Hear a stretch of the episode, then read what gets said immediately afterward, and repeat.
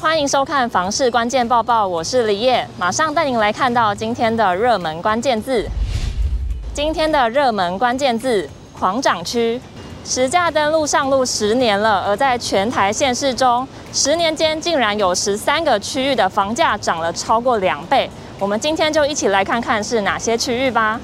首先来看涨最多的是台中的中区，十年来房价已经涨了超过三倍，这实在是很吓人的数字。十年前台中中区每平均价只有五点五七万元，而十年后的现在每平均价二十四点八三万。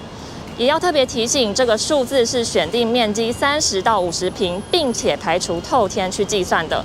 那除了台中中区之外的其余十二个区，我们可以发现这些区域跟我们现在定义的蛋黄区都有一段距离，也就是距离市中心比较远的地方，房价极其低，十年房价也都涨了超过两倍。涨幅第二高的为屏东的内埔，涨幅百分之两百五十一点七四。另外，像是涨幅第三名的高雄桥头区，十年前房价每坪六点九六万，现在则是今时不同往日了。随着逐渐发展以及台积电的加持，房价每坪来到了二十三点四万。台南市不动产估价师公会资通会主委林立洲表示，这些地区过往房价极其低，落后补涨所致，使得十年来呈现相当大的房价涨幅。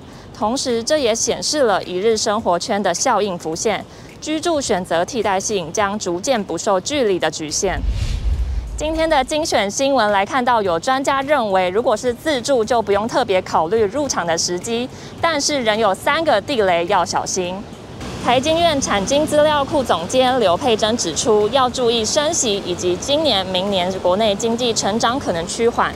所得或许会受到影响，自身经济负担必须要谨慎检视。再来，也要慎选建商品牌，注意口碑，以免买到建造品质较差的产品。最后，则是注意过去三年中南部不少大型蛋白重划区推案量大，因房地产热度高，使得房价过度反应，但机能尚未到位，民众购屋可以避开这样的区域。接着来看，随着交通越来越发达，通勤更方便。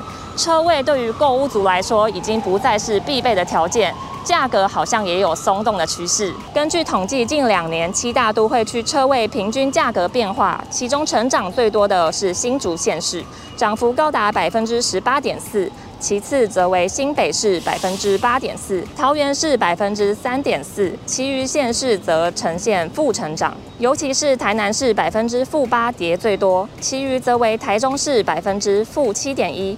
台北市百分之负五点七，高雄市百分之负零点六。文山区被视为北市蛋白区，甚至房价的增值性不如邻近的新店区。不过，捷运环状线南环段将从文湖线动物园站起，沿路行经正大木栅路，衔接新店大坪林站，共将新设六站。如此也让木栅周边房价持续补涨中。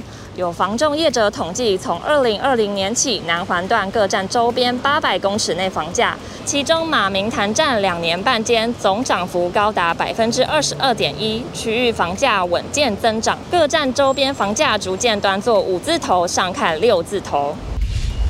今天的买房卖房，我想问有网友询问租屋处的晒衣问题。他说很多房没有前后阳台，但房东有放共用的洗衣机。他很疑惑，这样子衣服要去哪里晒呢？